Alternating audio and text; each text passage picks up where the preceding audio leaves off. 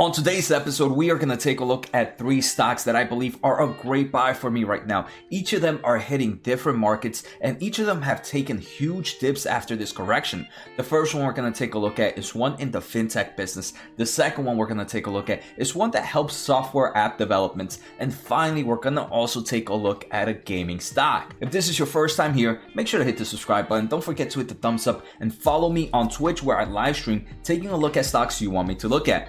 So let's get started. I want to thank The Motley Fool for sponsoring this video. The Motley Fool is a company that provides investing insight and stock recommendations for investors of all skill sets and risk levels. You guys know I love finding new investing tools and resources to help me scout out new growth stocks. And right now I have a discount for one of my favorite services The Fool offers. Through The Motley Fool Stock Advisor service, you get access to a ton of expert stock picks. Every month you'll get 2 picks that are aimed at growing your wealth and to help you realize your financial goals. Stock Advisor's average stock picks have done some crazy returns. If growing your money is something you'd like to do more of this year, you can visit thefool.com/Jose Naharro or click on the link below for access to my special offer and decide if the Stock Advisor is right for you. Thanks again to The Motley Fool, and now back to today's episode. All right, so the first company we are going to take a look at Square. They have plenty of products for small to large to medium businesses. So the products they offer, obviously the one that is mainly known is the point of sales. They have kind of hardware that allows you to, if you have a store, a restaurant or something, it allows you to take payments in various forms. Form of terminals, contactless chips, the register, the stands, but they also do a lot more than that. They can, let's say right now with the overall COVID situations, places shut down, they also kind of increased or became more aggressive with their online solutions. If you wanted to make an online store, you can also do that with Square. You can also do appointments, for example. It's another place to manage your money. So instead of just helping businesses, they're now also kind of into the fintech business. You can use like business debit cards. You can do like invoices, virtual terminals. You can even do business loans in Square. For example, here during the COVID situation, PPP loans were also given out through Square. And I think that was a big thing this year because it shows that Square has the potential to become the next big bank. Again, for business, they have plenty of solutions. They can do like payroll services. They can do like time cards and permission, even employee benefits. They also own Cash App, which is more like an investing broker. You can do payments, you can do banking, you can do cash card. You can also do investing in both stocks and some form of crypto. The only crypto right now they have Bitcoin. We've seen a huge growth in this overall user base, or I'm pretty sure most of you guys have heard of more of your friends getting into stocks nowadays. So for those that don't know, Square is traded under the New York Stock Exchange as ticker SQ, right now sitting at $242. From its all-time highs, the stock has dropped about 12.46%. We can see this definitely hasn't seen a big drop. I do believe because many investors also see that it's an opening stock as well. The current market cap is $110 billion. If we take a look in the past 5 years, gross profit for Square has grown about 50% compounded annual growth rate. That is insane. This is a huge growth company. And remember, we're not looking at revenue right now. We're looking at gross profits. And a huge reason for that growth is because of Cash App. A lot more people are entering into this transaction-based. And I want to say Cash App, right, it might seem they make so much revenue from Cash App, but the overall gross profit is very minimal. But we can see overall that gross profit definitely makes a big difference in Square. What I also want to say is as they're grabbing more customers, it allows them to take more and more market share from banks. So again, this is definitely a company that's going to revolutionize the whole banking situation. And it seems like they started off with mainly in the seller ecosystem, but now they're really going to enter that overall Cash App or that banking ecosystem, and that's going to be a huge grower for this company. If we take a look at future growth, this company is expected to grow 18.9% on average for the next 3 to 5 years. If we take a look, they are profitable and they do have positive cash flow from operations. Next, if we take a look at their financial health, they also have plenty of cash available to them. They have a nice amount of debt, but remember, they were already profitable. They already have positive cash flow from operations. So it allows me not to be as strict on them on this balance sheet. All right, so the second stock we're going to take a look at is Twilio. They power the future of business communications, enabling phones, voice over internet protocols, and messaging to be embedded into web, desktop and mobile softwares. What does that mean? They kind of have APIs to kind of integrate with your platforms. They have, for example, SMS text notifications. They have chatbots. They have block spam calls. They have video collaborations.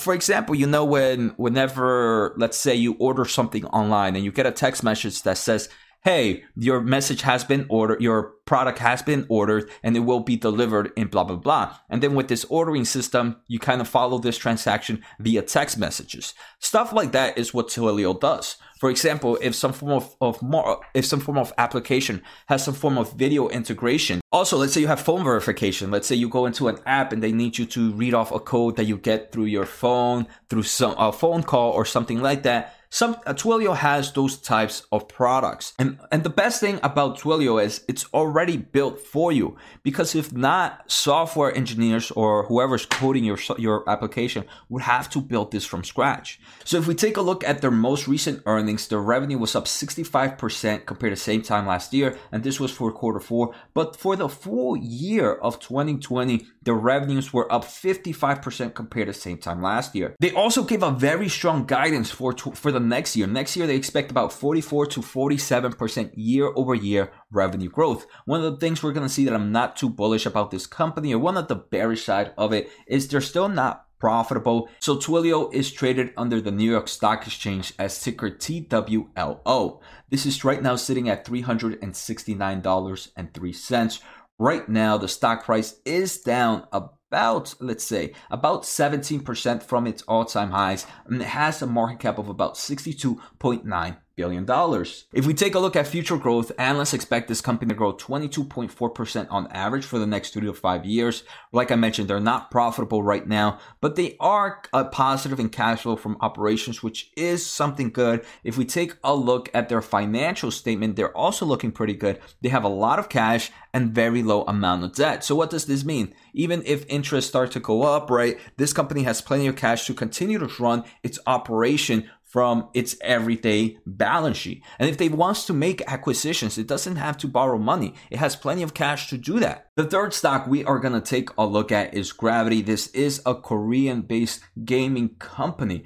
So if we take a look at Gravity, one of the biggest downside I want to say that many people talk about is their real IP only comes from one platform, and that's Ragnarok. Ragnarok, they have plenty of games in both online and as well as mobile games. Like I mentioned, right now they are mainly in just Korea, but they are expanding into new markets. We can see they're expanding into Japan.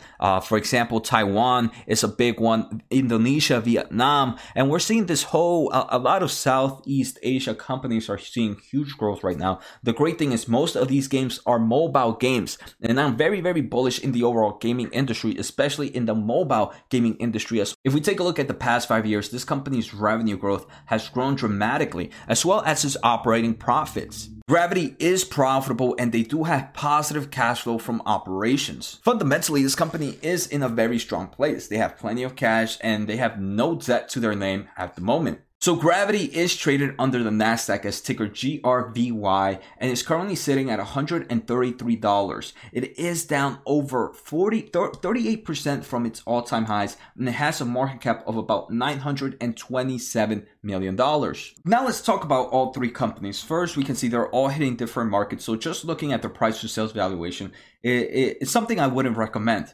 But we can take a look at just how they're all doing independently. First, quarterly year-over-year revenue growth. They have all seen strong revenue. We have Gravity 61%, we have Twilio 65%, and we have Square at 140%. If we take a look at profit margins, Gravity comes up top with about 15.39% profit margins. Then we have Square with about 2.2%, a bit profitable. And then we have Twilio right now. Like I mentioned, it is not profitable at the moment. If we take a look at price to sales valuation, to me, it is insane that Gravity is the one that's most profitable. It's also growing its revenue at similar levels, and its price to sales valuation is about 2.7. Square comes in at 12.57, and Twilio comes in a bit more expensive, mainly because it is more of a software stock, and we've seen software stocks right now taking a huge valuation growth, and that one's sitting at about 30.72. If we take a look at forward price to sales valuation, unfortunately, Gravity, because it is kind of international company, we can't get too much information there. But Square's price to sales ratio forward 1 year is about 6.5. That is insane. And then we have Twilio's being about 19.75.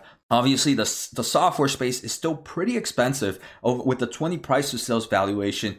But I personally don't mind paying those valuations because I don't own, when I buy a position, I don't go in all at once. I do my overall dollar cost averaging. So some weeks I might buy high, some weeks I might buy low. So now a quick thoughts, which do I like the most? If I may be honest, I do like them all a lot. I'm very bullish in each of the markets they're hitting. So I enjoy all three of them.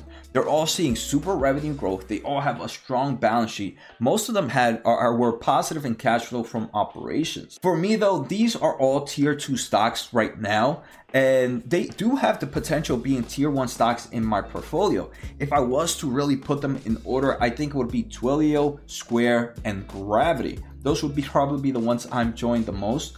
But maybe in form of rewards, I think is the opposite of that. I think Gravity has the potential to give better rewards to me in the long term of things, but I also think it is the riskiest because it has that one main IP.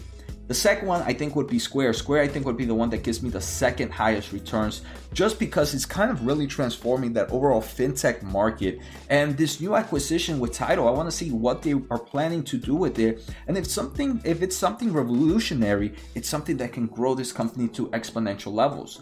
I think it's a little less risky than Gravity because Square has all these different markets from both open economy and more of like a lockdown economy. Then the last one will be Twilio. Twilio is probably the one that I think is going to be very volatile because of that high price to sales valuation, right? That price to sales valuation makes it more volatile in the long term of things. But I do believe it is a great product, and with the overall application market still booming right now, it's one that's going to continue to see heavy growth. Even their guidance, they expect a nice 40 to 50% growth for the next year. So I hope you guys enjoyed today's episode. Like always, make sure to subscribe. Don't forget to hit the thumbs up and take care, guys. Have a good day and see you next time.